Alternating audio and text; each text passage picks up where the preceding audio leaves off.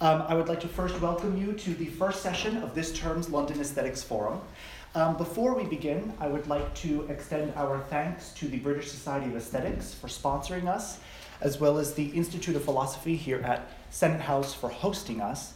And um, I would like to um, welcome Professor James Wilson um, from nearby UCL, um, who will be giving us an early view at a larger work on the aesthetics of ritual um, in this talk today titled Symbolism and Art.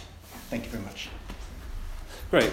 So, thanks very much indeed. It's a great pleasure to be able to uh, share these thoughts with you um, today. So, this, this is a kind of a wide ranging and a rather sort of baggy talk, which I think eventually might turn into at least two, maybe three papers. But I hope that uh, what, I, what I say will give us enough sort of food for thought and, and discussion. So the paper's an attempt to make sense of the idea of symbolism and the symbolic. So the concept of symbol is used in loads of different contexts, from symbolic logic to religious symbolism and much in between. So etymologically, the word comes from the ancient Greek symbolon, meaning a token or a sign that can be used to, to gain entry or to certify.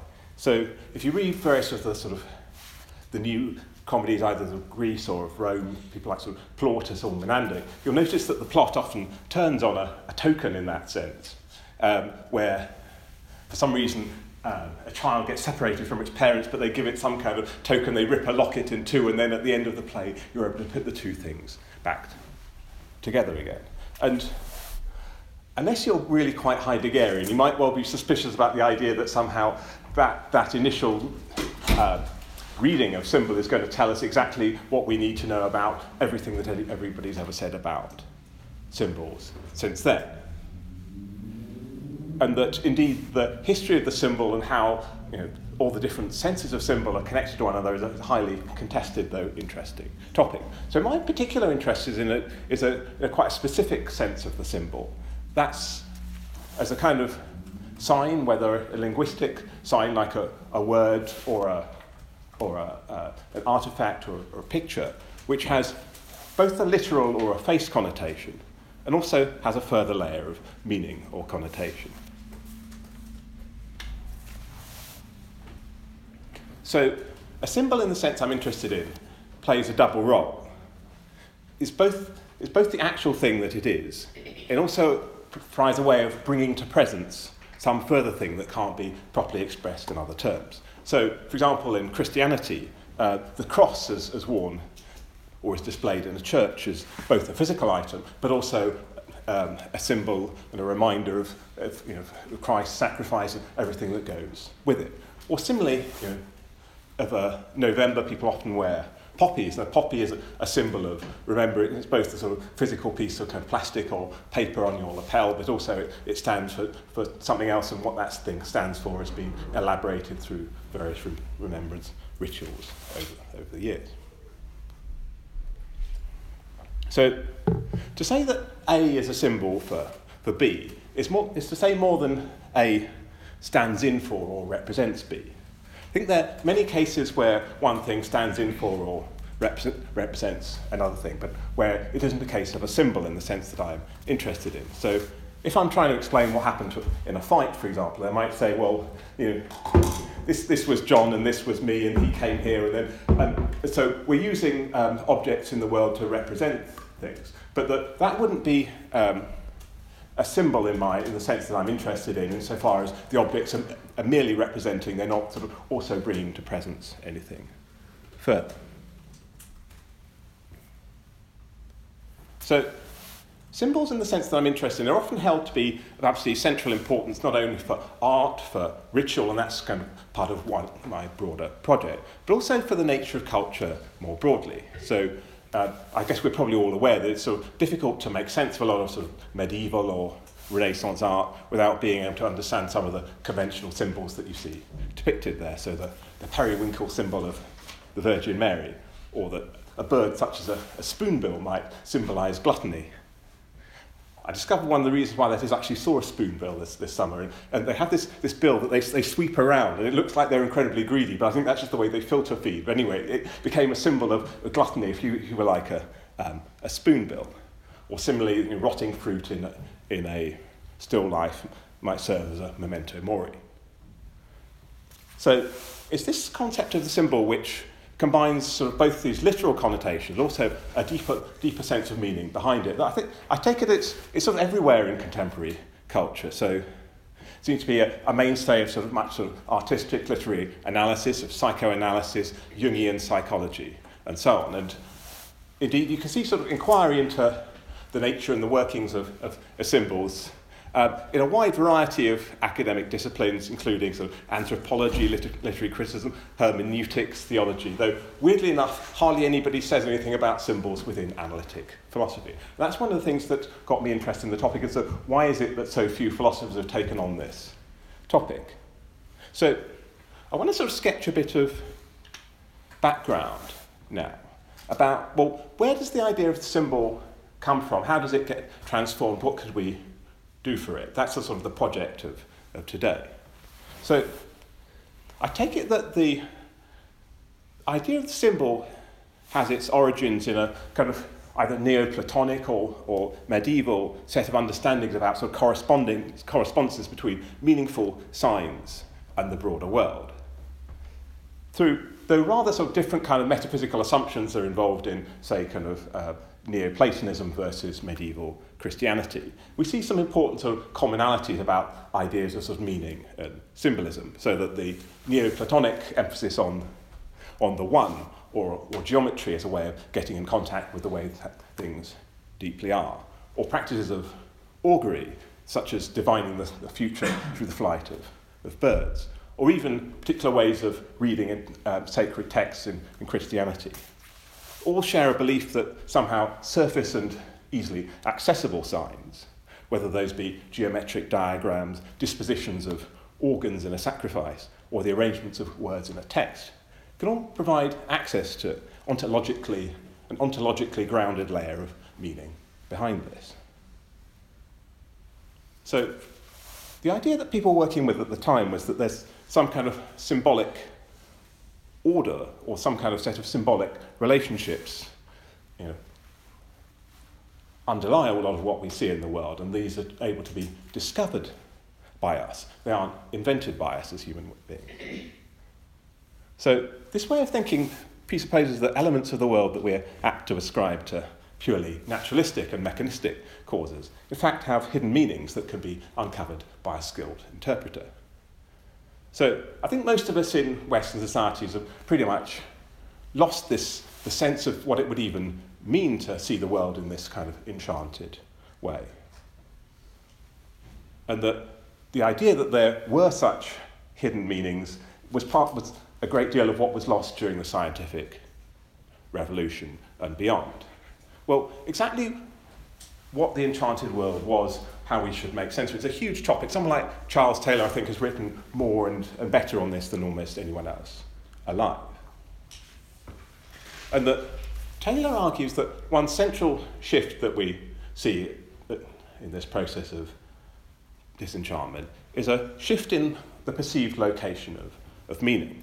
So we now tend to have the strong presumption that meaning is contained within human design structures, that the world itself is meaningless, but we somehow add meaning to it through interpretation. We tend to assume that the world affects us only by presenting us with certain states of affairs which we react to from our own nature, or bringing about some chemical condition in us, which, in virtue of the way we operate, produces, say, euphoria or depression, Taylor says. As he continues,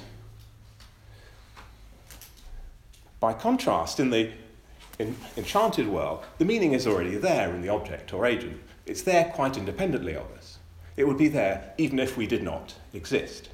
And this means that the object or agent can communicate its meaning to us, impose it on us in a third way by bringing us, in, as it were, into its field of force. It can, in, in this way, even impose quite alien meanings on us, ones that we would not normally have given our nature, as well as, in positive cases, strengthening, strengthening, strengthening our endogenous good responses. So, here are a couple of examples of how such ontological assumptions about art, you know, uh, art in the world that artists were living in might be sort of embodied in well-known artwork. So here's um, Pisanello's sort of vision of St. Eustace. It's a painting full of symbolism, which presupposes a world in which ontological uh, conceptions of symbolization are in operation. So the painting depicts how a Roman general, while out hunting, sees a stag with Christ on, on the cross between its antlers, then promptly converts to Christianity. Now, obviously, within the story and, and the world that the painting's depicting, the, that the fact that so Christ appears within those antlers is not merely a, a fluke, but it's a meaningful communication. And looking more broadly, the stag is particularly appropriate to, you know, uh, uh, as a vehicle for, for Christ appearing as, as, as Jesus was already identified with the stag within the iconology of the time. So, clearly, a world in which stags appear with crucifixes between their antlers, and where this is correctly interpreted as a communication from God, is a world in which things hang together in a rather different way from the world presupposed by modern science. Okay, so here's a second example. This is the scene in Macbeth after Macbeth has killed Duncan, where Lennox describes the, fall, the storm that raged during the night. The night has been unruly. Where we lay, our chimneys were blown down, and as they say, lamentings heard in the air. Strange screams of death and prophesy, and accents terrible of dire combustion and confused events now, now hatched to the woeful time. The, the obscure bird clamoured the, the livelong night. Some say the earth was feverous and did shake. Well, a world that expresses itself through the unnaturalness of sorry, the world that expresses the unnaturalness of regicide through storms, in which living creatures such as birds also pick up on the ethical enormity of the situation, is of course quite different from um, the one that, in which we inhabit. So, philosophers are fond of quoting Sellars's definition of philosophy as, quote, how things, in the broadest possible sense of the term, hang together in the broadest possible sense of the term. Now, artworks, I guess whether works of poetry, drama, painting, or sculpture, typically presuppose a philosophy in this broad Sellarsian sense. That is, in their construction and conventions, they embody a sense of how things, in the broadest sense of the term, hang together in the broadest possible sense of the term. And I think they do so in two kinds of ways, which may blend into one another, but it's helpful to keep apart conceptually. First, first way they do that is through the, the presuppositions implicit in the work about what the common world outside the, the artwork is, which both the audience and the, and the artist inhabit. I'll call this the real world. And second, through the structure and texture of the world of, of the work. They, so the real world and the world of the work may come apart to a greater or lesser extent and for different sorts of reasons. In the simplest kind of case, an artist aims to produce a, a realistic work. They depict a story that's, that's readily recognizable to the audience. You know, they depict the sort of thing that happens in the world that everybody knows about. In other sorts of cases, the real world and the world of the work may come apart very significantly. Think about, say, the fantasy genre, in which both the artist and the audience may know full well that there are no elves or no orcs, but nonetheless they, they take pleasure in the presentation of, of this as a, as a possibility to, to contemplate and to think about. so, in these simple examples, both the realistic work and the fantasy work differ in the degree of congruence between the real world and the world of the work. But they're similar insofar as there's a broad agreement between the artist and the audience about whether the world of the work hangs together in the same way that the real world does. But when we attempt to appreciate and interpret sort of art from uh, made at a time of the enchanted world, you know, such as Pisanello or, or arguably Macbeth, what we see is a significant difference between what it's reasonable to assume is the artist's sense of how things hang together in the broadest possible sense of the, of the, of, of the term and our sense of how things hang together in the broadest possible sense of the term. So, a world in which veridical visions occur and which regicide prompts a response from a wounded order of nature is one that we can make sense of only as a possible world quite distant from our own. while we can make believe that we're in an enchanted world for the purposes of engaging with, with the work, it's not possible for us to entertain this as a genuine live possibility, I suspect. Well, I think this raises an important question, which I can't fully discuss here, but what I might come back to later is well, what, if anything, is lost if we treat a work that the author takes to be saying uh, something important in symbolic terms about reality as if it's a fiction, as if it's a, a game of make believe? So, so what did the process of disenchantment imply for symbols? Well, one obvious implication is the idea that meaning exists on an ontological level could no longer be presupposed. I think it's worth pausing and sort of thinking through a little to see how radical this shift must be. So we've, we saw that the symbol stands for something beyond what it says or signifies on its surface. Now, this standing for relationship could be either conventional or non conventional. And as we've noticed, a symbol uh, uh, could be non conventional if what and how it symbolizes is not something that human beings have set up or could change. So the enchanted world made gave us one kind of way in which symbols can have a non conventional meaning insofar as there's a meaning already in the world which we can read off from it. And I want to shortly uh, get on to talking about the, the, romantic conception of the, of the symbol and the way in which, you know, within the sort of uh, various sort of romantic writers attempted to revive the idea of the symbol within a partly disenchanted world. But before we do that, I wanted to sort of point out an obvious possibility, which I take to be, as it were, the, the correct one. Symbols can also be purely conventional. And a, a, symbol is conventional if it comes to convey the range of meanings that it does or the associations it does purely as a result of human practices. So when a symbol is conventional, there's a story to be told about when and how it came to be treated as a symbol. In many cases, we may lack the evidence to fully trace that story out in a way that gives us an uncontroversial and obvious result.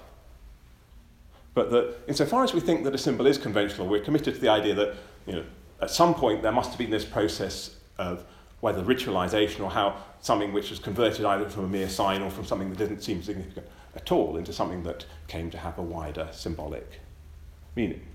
And I think it's interesting if we trace out some you know, relatively recent historical cases of how this is done. So that uh, if you look at, say, the period shortly after the, after the First World War, you know, people were looking around for a symbol of, of remembrance, then uh, John McCrae's poem In Flanders Field sort of used the image of the poppy as a way of thinking about you know, loss or remembrance in, in war. Then 1921 you had the, the poppy appeal where, where it's used as, as a symbol of, of remembrance. You've seen the British Legion and others taken up. Since then it becomes uh, embedded within a, a, a, a wider set of rituals. So you can see a process by which, as it were, the poppy didn't really symbolize anything to remembrance, but over you know, a period of time through, through ritual activity, it comes to be quite sort of deeply uh, redolent of, of, of remembrance. So, one important point to take away is that, insofar as we think that, that in a particular case the symbolization um, relationship is conventional, we should expect that relationship to shift and to mutate over time, perhaps in response to interpretation or in response to its use in ritualized activity, or perhaps just due to kind of power relations within a society. Well, so if that's right, then insofar as we think of a particular case of, of symbolization as conventional, we should understand symbolization to be a contextual and a scalar quality rather than something that's fixed for all time. So the same kind of sign may have very different symbolic connotations you know, in one context rather than another. So think about the, you know, the symbolic um, the use of rat and vermin symbolism. So, we tend to sort of assume that there's a set of, sort of symbolic associations around rats. So we think about sort of you know, dirt, disease, treachery. You think about Jimmy Cagney, you dirty rat.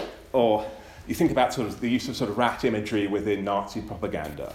Um, so. But obviously this exists you know, simultaneously with very different ways of symbolizing the rat. This is a picture of the, the Kali Mata you know, temple in India where sort of you know, it's sacred to the, to, to the rats. Uh, you know, here's the, the rats being, the, the sacred rats being fed.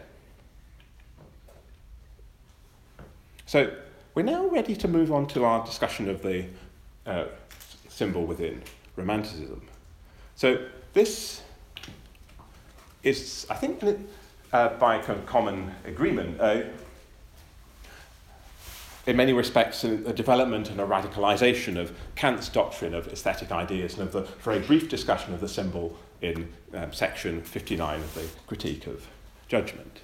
So Kant defines an aesthetic ideal as, he says, a representation of the imagination that occasions much thinking without it being possible for any determinate thought, i.e., concept, to be adequate. As he continues, thus, Jupiter's eagle, with the lightning in its claws, is an attribute of the powerful King of Heaven, as is the peacock or the splendid Queen of Heaven. They do not, like logical attributes, represent what lies in our concepts of the sublimity and majesty of creation, but something else, which gives the imagination cause to spread itself over a multitude of related representations, which let one think more than one can express in a concept determined by words. So, Kant's thought seems to be that when an artistic work has a theme such as death or envy, it's not possible for us for it to fully encompass this concept or theme. Rather, the richness and the indeterminateness of the presentation, which go beyond the conceptual, allow for a play of the imagination. And if we link this to Kant's distinction between determinate and reflective judgment, then we get to the idea that artworks allow us to grasp insights that have a universal validity, but whose universal validity is not based in concepts. And this is exactly the way that Goethe took it, and which was central to the way that he theorized the symbol. As Goethe puts it, there's a great difference between whether a poet is looking for the particular that goes with the universal, or sees the universal in the particular. The first gives rise to allegory, which the Romantics always thought was bad. So the first gives rise to allegory, where the particular only counts as an example, an illustration of the universal, but the latter, in, in fact, constitutes the nature of poetry, expressing something particular without any thought of the universal and without indicating it. Now, whoever has this living grasp of the particular is at the same time in possession of the universal without realizing, or else only realizing it later on. So, the romantic symbol is really a sort of construction and elaboration between both artists, critics, and philosophers, sometimes the same, same people fulfilling uh, you know, multiple of those roles at the same time. So uh, the kind of project, if you like, so to see contributions and elaborations from not only Goethe, from Coleridge, also from Novalis, uh, Schlegels, and Schelling. This romantic, this romantic approach to the symbol, I guess, can be seen as a, a kind of response to the disenchantment of the world. So it acknowledges that in the world as presented by science, you know, and in how finite nature appears to us through our outer senses, things are disenchanted. But nonetheless, it presupposes that behind all that, there must be some kind of deeper source of, of meaning that we can intuit through our inner senses. Here's uh, a couple of quotes I'll give you from Schlegel, which I think I mean, give us a sort of sense of the radicalness of the, of the doctrine and also how you might think it's perhaps even slightly uh, balmy or unusual or difficult to make sense of. As Schlegel puts it, the beautiful is a symbolic representation of the infinite. Stated in this way, it becomes clear at the same time how the infinite can appear in, in the, in the finite. Often when philosophers say something clear, that's usually a, a, good sign that they're entirely unclear. But anyway, so stated in this way, it becomes clear at the same time how the infinite can appear in the finite. One should not consider the infinite a philosophical fiction. One should not look for it in the beyond. It surrounds us everywhere. We can never escape it. We live, breathe, and dwell in the infinite. The finite constitutes the surface of our nature, otherwise, we would have no evident existence. The infinite constitutes the foundation, otherwise, we would have no reality at all. And the symbol is supposed to provide this answer to how do we mediate between the finite and the infinite. As Schlegel goes on to say, how then can the infinite be brought to the surface? How can it be made to appear? Only symbolically, in images and signs. According to the unpoetic view, he says, sense perception and the activity of the understanding determine things once and for all. The poetic view, on the other hand, continually interprets things and then sees a, frig- a figurative inexhaustibility in them. You know, poesy, taking in its broadest sense, is that which underlies all the arts. It's nothing other than a perpetual symbolizing. Either we seek an outer shell for something spiritual, or we relate something external to an invisible inner reality. now, if you're anyone like me, I, I, think there's something kind of seductive and really interesting about what, he's, what appears to be trying to be said, but as soon as you try to uh, grab onto it, it becomes really kind of nebulous and really difficult to say, well, what's being said, is this even um, coherent? So, Whistler has a helpful, I think, reconstruction of what he takes to be the sort of core elements of it. And he argues there's basically three core elements to the Romantic conception of the symbol. Um, so it's autonomous, um, synthetic, and tautegorical. Now, each of these terms is used in quite an unusual way, so I'll sort of go through and how we might think about them, because I, I doubt that probably you know, that many of us are sort of, uh, well, well, many of you may not have be aware of these terms, so I'll, I'll try and unpack them. Now, to say that the symbol is autonomous is to say that it's self-presenting. As Whistler puts it, the symbol is an image which we need not look outside itself for meaning. Unlike the, sim- the sign or the allegory, it's referent, it's not external to it. Well, I take it that is quite a puzzling thing to say, and I think it's best to try and understand what's being said by reference to things that are not hey autonomous so that we can come back and compare it. So I guess we're used to the, to the relationship between the, the, the sign and what it signifies being arbitrary. That's to say, there's, we assume that there's nothing about the particular signs we use within language that make them fitting to capture particular meanings. So that, you know, if I say a sentence like the cat is on the, on the mat, the fact that the word cat refers to a particular natural kind is entirely arbitrary. And we as we can see that you know, in, in other languages, you might, in German, you might say die Katze, you know, other, other languages we use different words again. And so that insofar as the meaning of the signs is, is arbitrary. Clearly, we can't actually determine what the meaning of, of, of a sentence is without getting any external supporting evidence. So that one good sign of this is, you know, if you find a sort of um, an inscription in a lost language, if you're an archaeologist, you'll often find it's entirely impossible to decipher what's being said unless you can find some external key to it, like the Rosetta Stone, for example.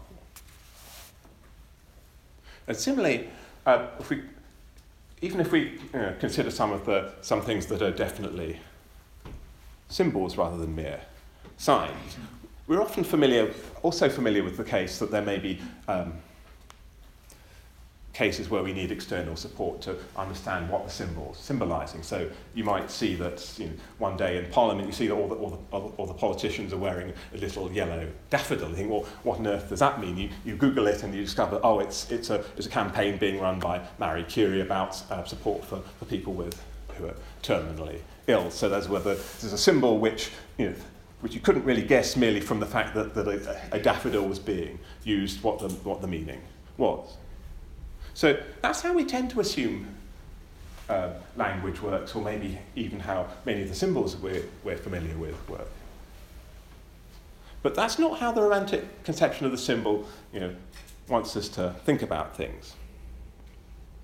So they would argue that the, that the meaning is fully hey autonomous. That's to say, the meaning is available merely by engaging with it in the right way without, without us needing to be told what the symbol means.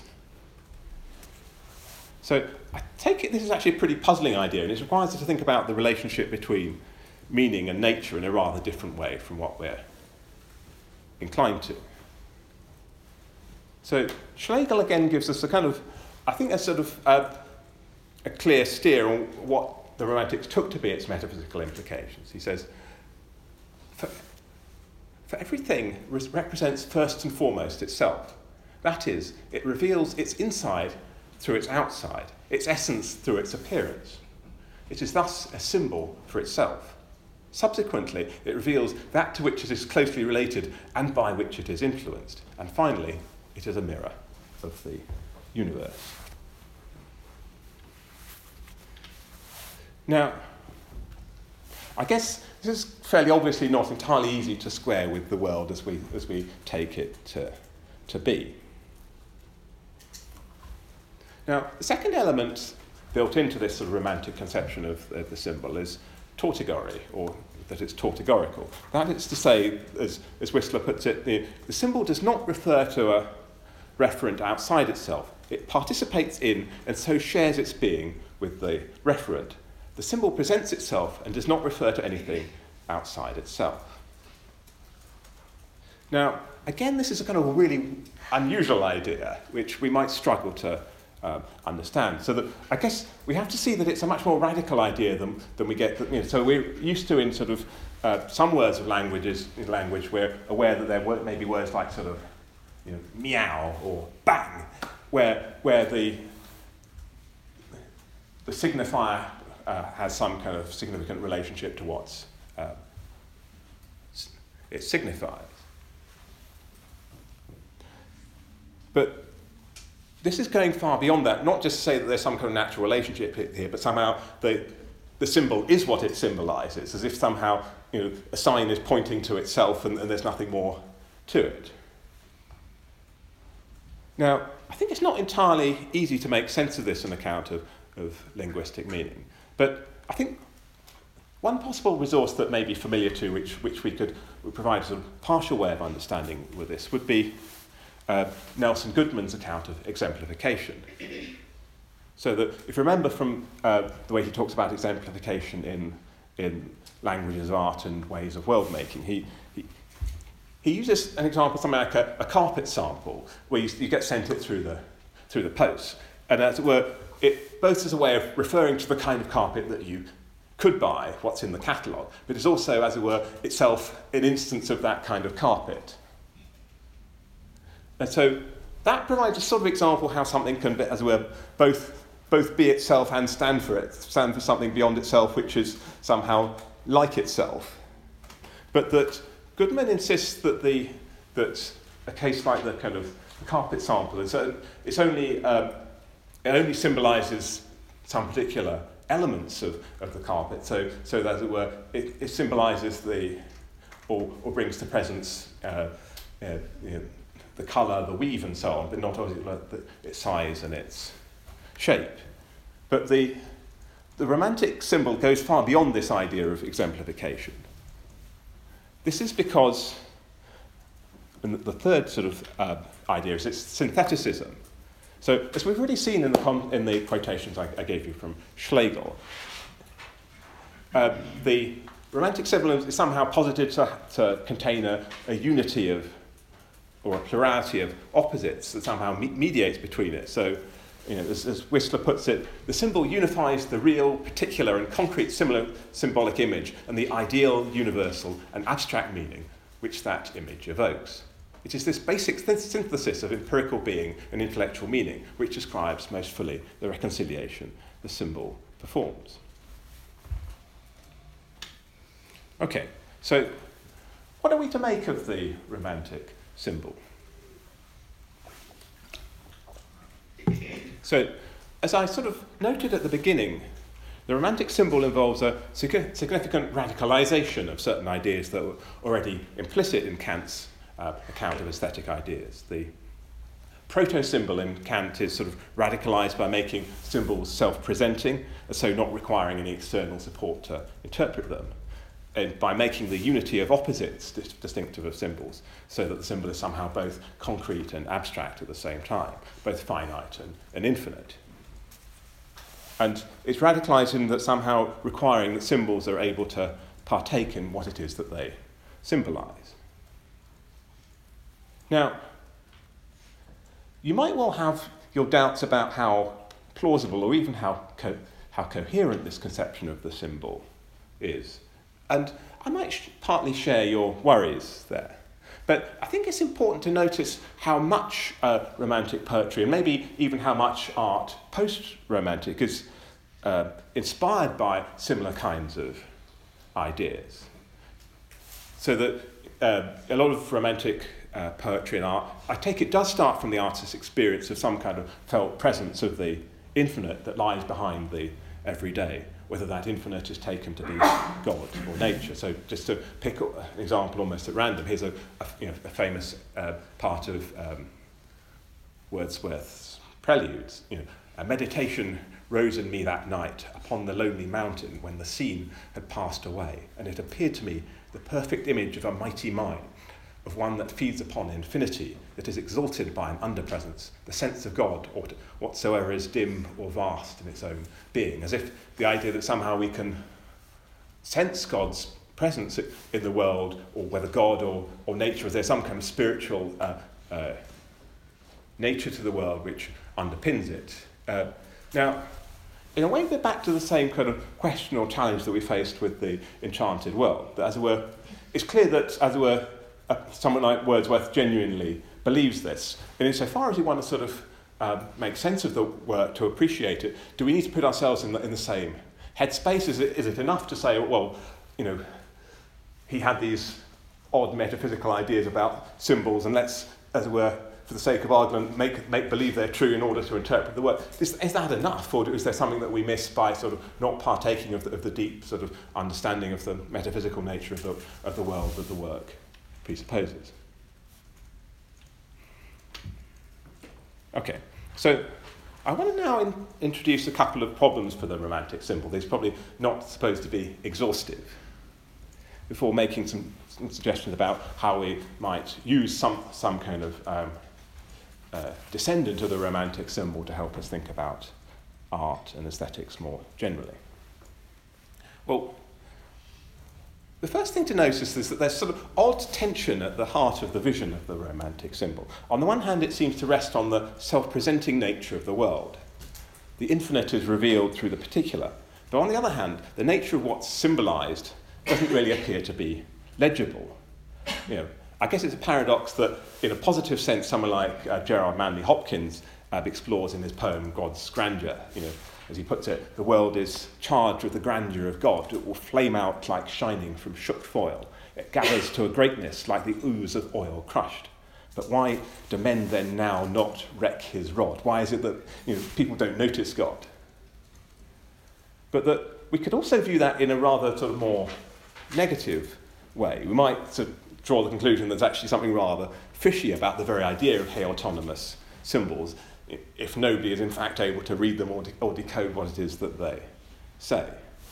As, as Halmi puts it in his genealogy of the uh, romantic symbol, he says, quote, it's quite a long quote, but it was worth reading. And what was peculiar to the age of Goethe was certainly not its assumption of nature's meaningfulness to humanity, but rather its inability to secure any actual meaning from a purportedly infinite store of potential meaning. One way in which this peculiarity manifested itself was the emphasis on the mysteriousness of the language in which the book of nature was written.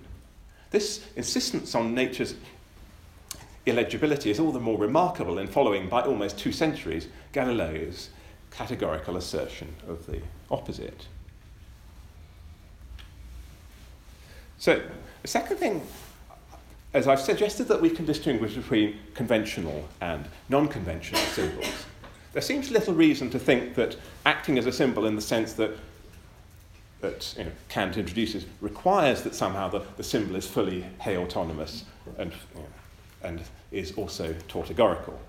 We can imagine partially heautonomous symbols, for example, so that a symbol could be partially heautonomous if it provides some but not total ability to interpret it on the basis of perceiving it. So, an example of a possibly a, a partially heautonomous symbol might be a symbol like the Ouroboros, what's the, the snake eating its own tail, which those like sort of Jung and others who wrote a lot about it, its, its symbolic meaning. So that it seems to uh, occur in, in lots of different uh, societies in different contexts, often meaning something to do with uh, uh, renewal or, or, or recursion or a circle of, of nature.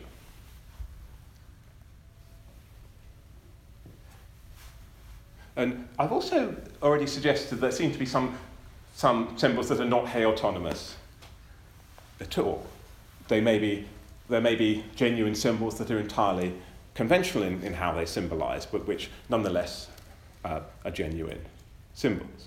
So I guess think, for example, of the way a, you know, something like the, the US flag appears to a patriot. I take it that it operates as a symbol of the, of the country in very much more. But at the same time, you know, flags are entirely arbitrary. The, the, the nation you know, is only two or three hundred years old. So it just seems a, a mistake to, as it were, make the assumption that in order for something to be a, a symbol at all, it needs to be heautonomous. And given that, we might think, well, is the idea of the autonomy of the symbol really adding anything? Is it, is it helpful to us if it turns out when we try to unpack what the sort of the, the natural meaning or the meaning that was already there in nature is, we, we, we find uh, ourselves defeated by it. So rather perhaps what we need is, a, a, some kind of hermeneutics of symbols, some, some ability to interpret what symbols mean. So Paul argues that we should move on from the romantic conception of, of the symbol by thinking of symbols as a bit more similar to conventional signs. So that on Ricoeur's view, all symbols are a kind of sign. They're expressions that communicate a meaning. However, not all signs are symbols. Every sign that aims at something beyond itself and stands for itself, but not every sign is a symbol. Where something is merely a sign and not also a symbol, it's conventionally assigned meaning just exhausts its, or exhausts its meaning. But the symbols, as he puts it, have a double intentionality. That's to say, in order for something to function as a symbol, uh, it needs to both operate as, as a sign and also to have a further level of meaning. Now, I think one thing that's interesting about Ricoeur's account is that Ricoeur makes the opacity and the mysteriousness uh, of symbols a key feature of them rather than something that, as on the romantic account, would appear to be something that needs to be explained away. So, according to Ricoeur, symbols operate analogically, but they do so in a more obscure way than standard analogies. So, in an ordinary analogy, we use one thing uh, as a model to understand another. So, we think of the, for example, we think of the nation's finances as like a, a household budget, and so we think of the budget deficit as like a current account overdraft. Now, in a standard analogy, we have enough of a separate understanding of the source and the target of the, of the analogy to be able to assess whether the analogy is apt or informative. But Ricoeur argues that what's distinctive of symbols is that we lack a separate way of getting at an understanding of the thing symbolized. Now, I think it's important to notice that it's not an objection to what Ricoeur's, uh, suggesting that to say that, well, there are clear cases. So that, for example, you can read um, Orwell's Animal Farm as an allegory about the Russian Revolution without feeling that there are sort of deep, unplumbed depths that are somehow beyond, beyond us or, or that elude us. But Ricoeur would say that, well, that's just to say that Animal Farm is an allegory rather than a work that's symbolic in his sense. In an allegory, the, the, the, le- the latent meaning can be, somehow be grasped separately from the, from the symbol. As he puts it, there is a relation of, relation of translation between the two meanings. Once the translation is made, the henceforth useful, useless analogy, so allegory, can be dropped. So that's to say, well, we can use Animal Farm to help us grasp the points that Orwell was trying to make about the Russian, Russian Revolution. But once we've grasped those points about the Russian Revolution, we don't need to keep going back to the allegory to learn more about the Russian Revolution. The case of the symbol, he argues, is different. As he puts it, the symbol does not conceal any hidden teaching that only needs to be unmasked for the images in which it is masked to become useless. So, I hope that by this stage, I've said almost enough to make you think that this, that this post-romantic conception of, of the symbol that we get in Ricoeur, and as, as I'll shortly explore in Charles Taylor too, is coherent. Of course, there's lots of concepts that are coherent but aren't necessarily very useful for thinking about philosophy or aesthetics. So, what is it that this potentially reformed conception of the symbol might be useful for? Now, I became interested in the sort of the idea of symbolism and art, and particularly the, the romantic and the post-romantic conceptions of it, because it seems to provide a, a way, maybe the best way that I've seen so far, of, of shedding light on what I take to be a distinctive kind of experience that we have uh, engaging with serious, you know, deep art. This is the idea that we have that there's, there's something that the work allows us to, to see by experiencing it. But whatever it is that the work allows us to see always remains somewhat beyond the boundaries of our abilities to express it and to articulate it properly. So the work points to something further, but what it is that it says or makes available about this thing is never fully articulated and hence remains somewhat enigmatic. So Ricoeur begins his account of the symbol uh, because he's interested in to understand more about the way that evil has been understood within Christianity. So he focuses on themes and myths that recur in various different sorts of ways, all of which attempt to make sense of, how does evil get into the world in the, in the first place? How does it come to seem that sort of making an evil choice comes to seem better than a, a good one?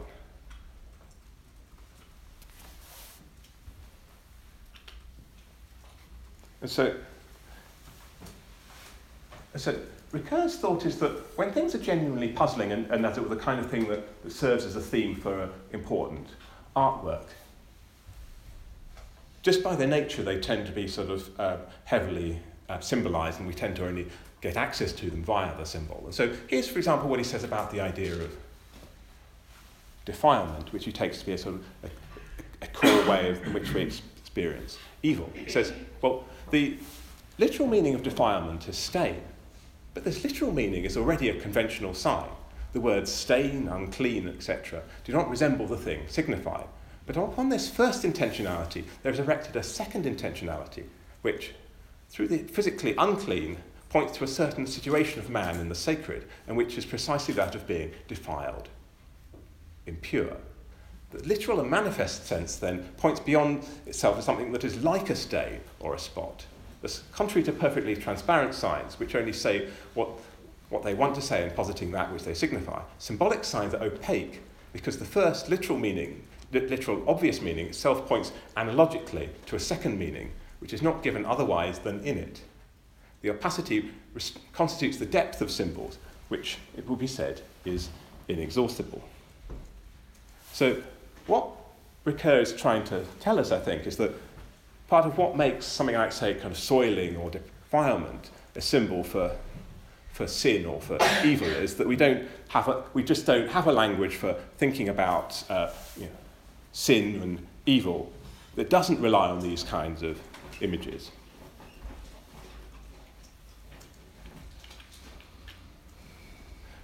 As, as Taylor puts it, we or the people of the relevant you know, we or the people of the relevant culture only have this language for moral defilement, which follows on wrongdoing by describing and articulating an extra level of meaning analogous to, to it but beyond ordinary soiling. Dirt is our route of access to this semantic domain.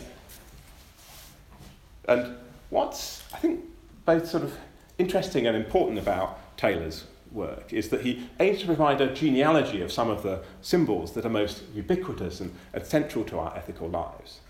So he argues that since the Romantic period, our lives have become suffused with metaphors and symbolism around depth, inwardness, and authenticity.